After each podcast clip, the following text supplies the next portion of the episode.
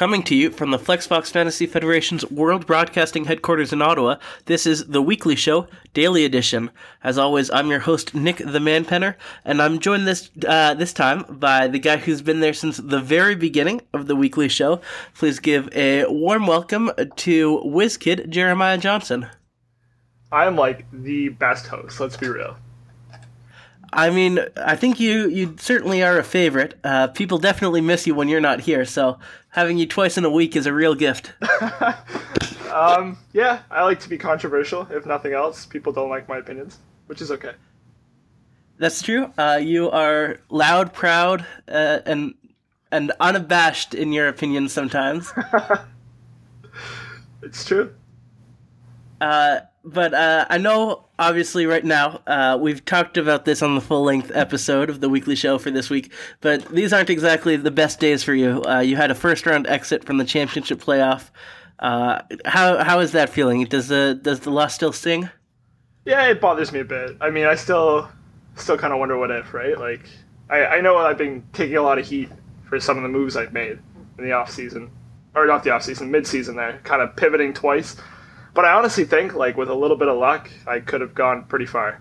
And I know that's a lot of it, as I'm sure you know, in the playoffs, is just kind of getting hot at the right time, right? So. Yeah. Yeah, well, and I mean, there's always going to be what ifs for the teams that lose. Uh, so looking forward into next season, uh, do you perceive another pivot coming on? Uh, what are what are your goals heading into the off season?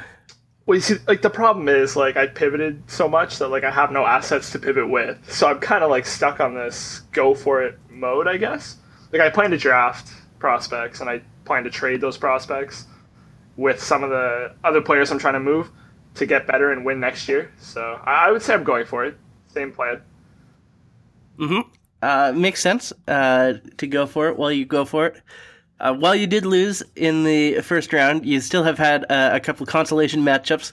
You're currently facing off against Chris Kennedy, uh, and you are ahead uh, at this stage, 71.5 to 61 points for Chris. Uh, is this a matchup that you take seriously? Do you still want to win, even though that you're not going to be competing for a championship this week? So, like, I don't know if I'm allowed to admit this, but I'll do it anyway.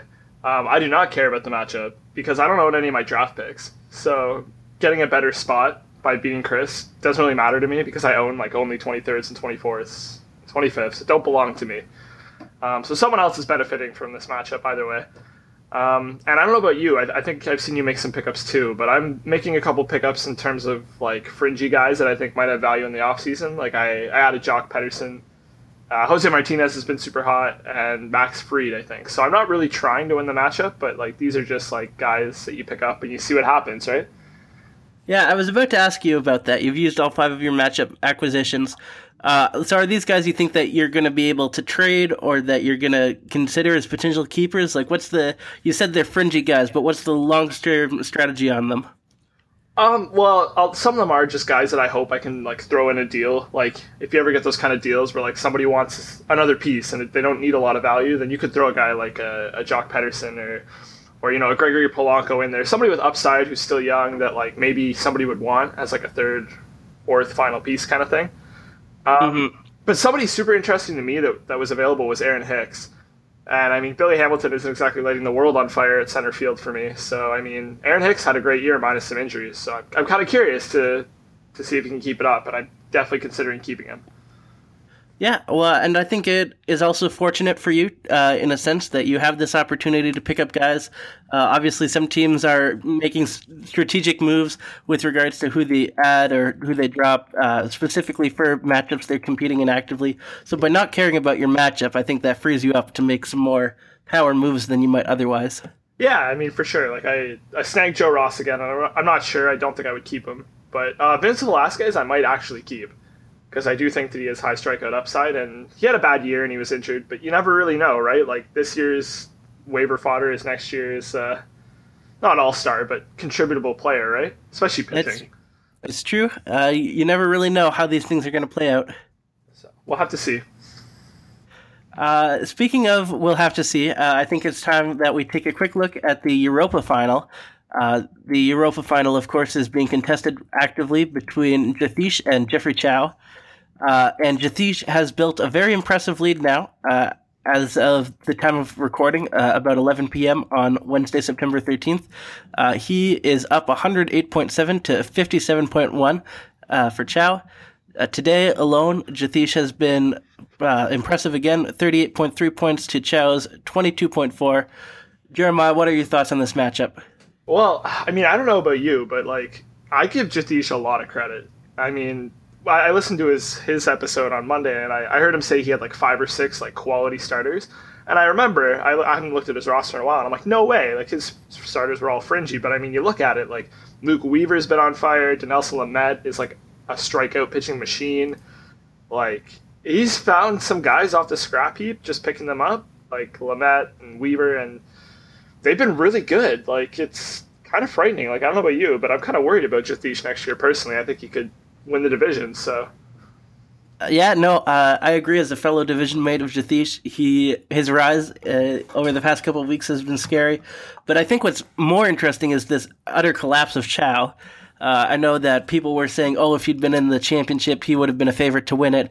Oh, his team was, you know, just starting to peak at the right time.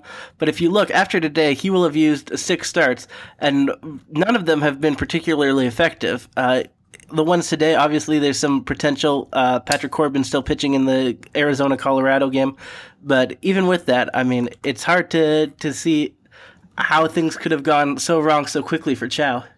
Yeah, and I mean, I'm not I'm not saying Chow's a bad manager by any stretch, but some of the moves he's made this year just haven't worked out. Like last year, I remember he made some deals for some veterans or some some win now pieces, and it worked out for him. Like those guys were big, right? Like, I mean, to me, I always go back to like he traded Manny Machado for Josh Donaldson, and, and like Andrew Miller was also in that deal. Like I'm sure he's missing Andrew Miller, and I know that he's missing Machado because Machado has been very good lately. Um, Donaldson has kind of been hurt. But if you look at like his lineup right now, like you know Dexter Fowler's been pretty subpar. Like I mean, he added Tim Anderson at shortstop, who I don't even think is like rosterable personally. But I mean, that's just well, me. I think if you look, I think he's got some of the biggest disappointments from this fantasy season on his team. Mm-hmm. Uh, I mean, Josh Donaldson doesn't didn't produce at the level a lot of people expected, but even further, Brandon Crawford at shortstop was a bit of a dud. Ian Kinsler not great. Ryan Braun especially. Like uh, there were just a bunch of guys that did not have the seasons that you would have expected. And while Chow was able to overcome that somewhat, he wasn't able to get quite as good a performance as he could have otherwise. Yeah, and I think like you can throw Jake Arrieta in that uh, in that pile as well. Like I know he's been okay, but he's not like Jake Arrieta two years ago. Um, but like you can also throw in some things where like he got lucky too, right? Like Zack Greinke has been like unreal, like bouncing back this year, which like I don't think many of us expected coming into the year. So I mean, I agree with you. I think Chow will be better next year because I don't think his his players can be this bad multiple years in a row. But like if you look at the two teams long term, I would much rather have Jathish's team. Um, if for no other reason other than like his bullpen is made up of basically like guys he just picked up off the off the waiver wire, like he said, right? So imagine if he actually drafts a bullpen with some research and with some picks, mm-hmm. how that could go. Yeah, uh, and I mean, again, this is not a, a slight against Chow. I think he did well to assemble the team he did, and he's coming off, you know, a pair of championships. So I think there's naturally going to be some decline there. Uh, but you're right; it's two different arcs now, with Chow on a downswing and Jathish headed straight through the ceiling at the moment. Yeah, and I think there's something to be said. Um, this this could be the second year in a row, actually, and I this might be too bold of a prediction that that if you're rebuilding, you can use the Europa as a stepping stone if you can win Europa, you can probably go far in the playoffs. I mean, we saw Cam do it this year now in the final. And I mean, I wouldn't be that shocked if Jathish made the final next year as well. I just think, you know, when you're going for it, the Europa provides like a good incentive for teams to rebuild properly and to try to win. So. Hmm. Uh, well, I think uh, that's a great transition point for us to start talking about the championship final, uh, the main event here. Uh, and it's been another very interesting day uh, in that championship. Flex uh, is up uh, on the day. Well, uh, let me backtrack first. Uh, because at the time when we taped our last episode on Tuesday night, it looked like Kim wasn't going to get many or any bullpen appearances. But in total, he did pick up four. He got a couple of guys in the late games. So the final point total on Tuesday ended up being 51.9 for Flex, uh, 37.5 for Cam. So a win for Flex, but not by the lopsided margin we originally thought.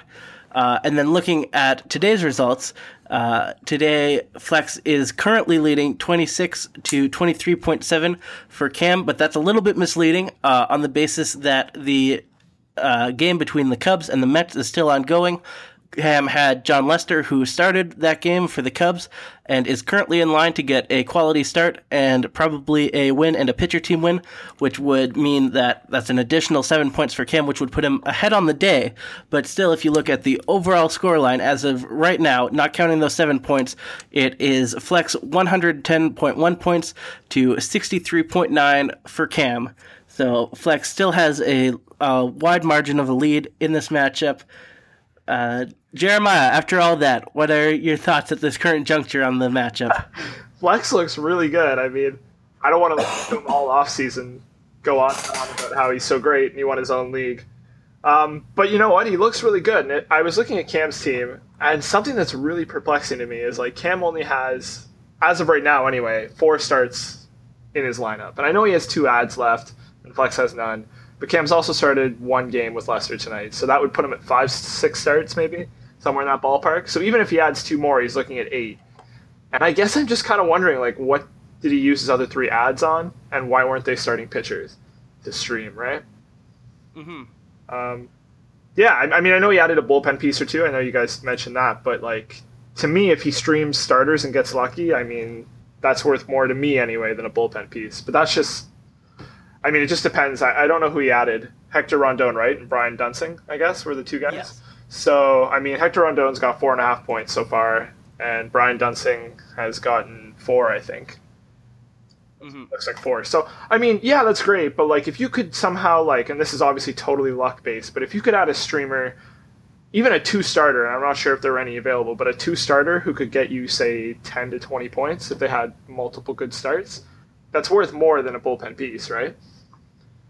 Yeah, uh, although I think uh, Cam's line of logic, uh, to take his stance for a minute, is that if you get a reliever who appears, uh, say, three times in a week, that's more or less somewhere in the you know twelve point range. If they appear a fourth time, that's sixteen points. So it's oftentimes harder to find a streamer that you feel confident would get that many points versus a reliever. That said, I do think he'll probably at some point use his last two ads on getting some streamer starters for his team. But you're right that it's a bit of an unorthodox strategy to date. Yeah, and I mean, uh, like, I, think he can still come back. I don't want to say that Cam can't come back because that takes all the, the air out of the balloon, so to speak. But that Jimmy Nelson injury is kind of a big deal because um, he's done for the year, right? But Cam is getting Andrew Miller back, so I think he's coming back Thursday. Yeah, it says Thursday. So that could be super interesting if they use Miller in high leverage situations like frequently for the rest of the matchup. It could help, right? Hmm. so uh, there have been a couple of transactions in this matchup since we last recorded a podcast. Uh, so I think now is as good as time as any to talk about them. Uh, on Cam's side, he used his third matchup acquisition uh, to add Clayton Richard, a starter for the Padres, who's projected to start Friday's game at Colorado. So that's uh, clearly Cam trying to add a start to his overall total. Uh, and to add uh, to add Clayton Richard, he dropped Trevor Williams. Uh, so that was Cam's move, uh, which makes sense. But I think Flex's move, which is much more interesting, uh, and was made after the roster lock today, so it'll come into effect tomorrow, essentially. But Flex has dropped Bradley Zimmer to the waiver wire in favor of adding Robbie Grossman, uh, the outfielder for Minnesota, who will presumably fill the right field slot that is currently open on Flex's team. but yeah, that is a a high risk, high reward play on Flex's part. Jeremiah, is that the sort of move that you would make if you were Flex? Well, let's start with Flex. Yeah. Um, I mean, guys, this is like this is the number one lesson I learned this year is like save your pickups because I wish I had a pickup right now to grab Bradley Zimmer because I do think the guy will be uh, very usable next year. I think he'll have a good year. Um, Flex is clearly all in with this move because he's dropping a. I don't know if he would have kept Bradley Zimmer. I would have on his roster based on how it's played out this year. Um, but I'm not sure if he would have. But adding Robbie Grossman, uh, I know the waiver wire is pretty thin, but it's clearly a move to to solidify a hole because Bradley Zimmer's done for the year and he's just taking up a roster spot. And uh, you know what? You can't fault him for it. If he loses, people are going to critique him and, and say what you know it was a bad move. But in the context of the here and now, I think it was worth it because, like he says, you know, flags fly forever, right? Uh, flags fly forever, indeed. I think it's very clear that uh, Flex is all in right now. Obviously, Bradley Zimmer is a guy he would have loved to have going into this offseason. If he, even if he wasn't planning on keeping him, I think there are a bunch of rebuilding tra- teams that would have gladly traded for him. Robbie Grossman uh, is no slouch, uh, and he has been playing hot lately, so I can understand the logic. But I guess my my question is, with the lead that Flex has already built, does he really think? Because by the time he's added Robbie Grossman, he'll only be in the lineup for four days. Does he really think that four days of Robbie Grossman is worth giving up Bradley Zimmer, uh, especially when you have essentially a fifty point lead in your matchup? I mean, I obviously uh, if Flex wants to win, he has to make moves to win. But uh, using your last pickup and doing it at this time in this way, I think that's a, a really tough call on Flex's part. I'm not sure I would have been the one to pull that off. I, you know what, I would say though, I, I think um, in Flex's case, I would have I would have waited a couple more days just because you like you said he has like a 70 point lead right now. So if things get tight, um, you know it's the way it goes. But I don't know, especially in the pitcher driven matchup that we're seeing if a hitter, like you said, will really make or break the matchup. I, I don't think it will, especially like a Robbie Grossman. To me, anyway, Robbie Grossman is more likely to cost you points than he is to give you points, right? So, I mean, if I'm looking at the the waiver wire right now, I mean, heck, Mike Fiers has a spot start today, but I guess it was too late for that. Maybe when he made the pickup, but um, yeah, I mean, there was there's a couple pitchers here that uh, Flex definitely could have picked up in my in my opinion anyway, in my estimation. You know, Miranda, I know he was bad, but he's got a Sunday start. Helix or uh, well, Stevenson's not available, but I mean Dillon Peters, Brent Suter, like these are just guys you could just throw at the wall at, at that point if you're panicking, right? On Sunday, Cam's caught up to you, you kind of just grab one of them and see what sticks, right? Because at that point, he's doing it anyway. he's costing himself Bradley Zimmer, right? So. Mm-hmm. Uh, in defense of Robbie Grossman, in the past seven days, he's put up 30 points, uh, 5.1 point average. So he has been very hot. I can understand the logic in adding him specifically. But you are right that there is a solid argument out there for just grabbing a pitcher late instead and seeing how it plays out a little bit more first. Yeah, I mean, for all we know, Flex runs away with this matchup because Cam kind of falls apart and you know, now you get to keep an extra asset for the offseason. But I mean, again, it's kind of like you're in the championship, you might as well push all your chips to the middle of the table. So I, am kind of riding the line here. Obviously, I think uh, it's it's a defensible move and it is justifiable, but I'm just not sure if I would have pulled the trigger today or yesterday when you picked them up. Hmm. Uh, yeah. Uh, you're right. Uh, if Flex loses, though, if he fails to win the championship, uh, even if Robbie Grossman hurt uh, helps him, uh, I think there are still going to be a lot of people questioning that move, and he could be out twice, out of a championship and also out of a, a Zimmer. yeah, for sure. Um, are we going to shift to Cam, or, or do you want me to just? Yeah, do you, do you want to talk about Cam's move? Yeah, I mean, this is kind of what happened to me, right? Like I was when I was facing Cam, I had a couple guys who had their start skipped, and it's like nothing takes a wind out of your sails when like you know an Austin Pruitt's put in the bullpen or or you know somebody's getting their start skip. So this is kind of like in Cam's case, you're not even gaining a start, right? Like you're just treading water, right? Like Trevor Williams was going to start Friday, but they're skipping him for some reason. So, I mean, Clayton Richard in Colorado is not an appealing start to me. I think there was better options out there, but maybe Cam has a strategy that I'm just not privy to, right? Like I, I don't know. Yeah, uh, it's possible. Uh, Clayton Richard, for I mean, he hasn't put up negative points from the start for a while. Uh, is about the nicest thing I can say. Uh, he did put up 18 points in his last start against St. Louis, so maybe he will be good uh, against Colorado. But you're right; it's a, a suboptimal situation anytime real life mix-ups uh, are affecting your fantasy team in this way. Yeah, and I mean, not not to the uh, he doesn't have the ceiling of a Clayton Richard maybe in starts, but I mean Matt Boyd has not gone negative in about five starts now, and I mean he's got the Chicago White Sox on Sunday, who are about as punchless as it gets. So that's an example of a start that you know I'd roll the dice on something like that. Like why not? I mean you're already behind, right? So I, I know he probably thinks Richard's the best start, and how can we critique him when they're in the final? But um, Cam looks like he's struggling, so it's going to be kind of interesting to see what he can do. Yeah, well, uh, expand on that. So it, let's say you're Cam. uh, you're going to be down 50, 40 points maybe after today. Uh, and you'll have obviously a bunch of starts still left, uh, but you only have two matchup acquisitions. What are you using those for? How are you going to play this out if you're Cam? If I'm Cam, I mean, I'm getting two streamers, like starting pitchers, undoubtedly. Um, I know that uh, that he's got, I think, two Friday, two Saturday. So it, it really, honestly, does not even matter when he gets these starts. So I'd just be looking at the best matchups available. Um, and unfortunately, there's not many. I would probably roll one of the Baltimore Orioles pitchers at the Yankees. I know that's, you know, some people might be shocked about that, but I mean, in terms of what's going on, I mean, Wade Miley's been okay lately. Um, Jeremy Hellickson's been kind of shitty lately, but either one of them, I'd, I'd, probably go Wade Miley for tomorrow. I'd pick him up, and uh, yeah, I'd probably go with like Matt Boyd or or somebody of that ilk. Um, on the Sunday, but there's a couple options, right? Like Brent Suter at Miami to me is kind of an interesting, interesting option based on the fact that I owned Brent Suter before and he has the potential to be very good. He's put up 15, 20 points semi recently.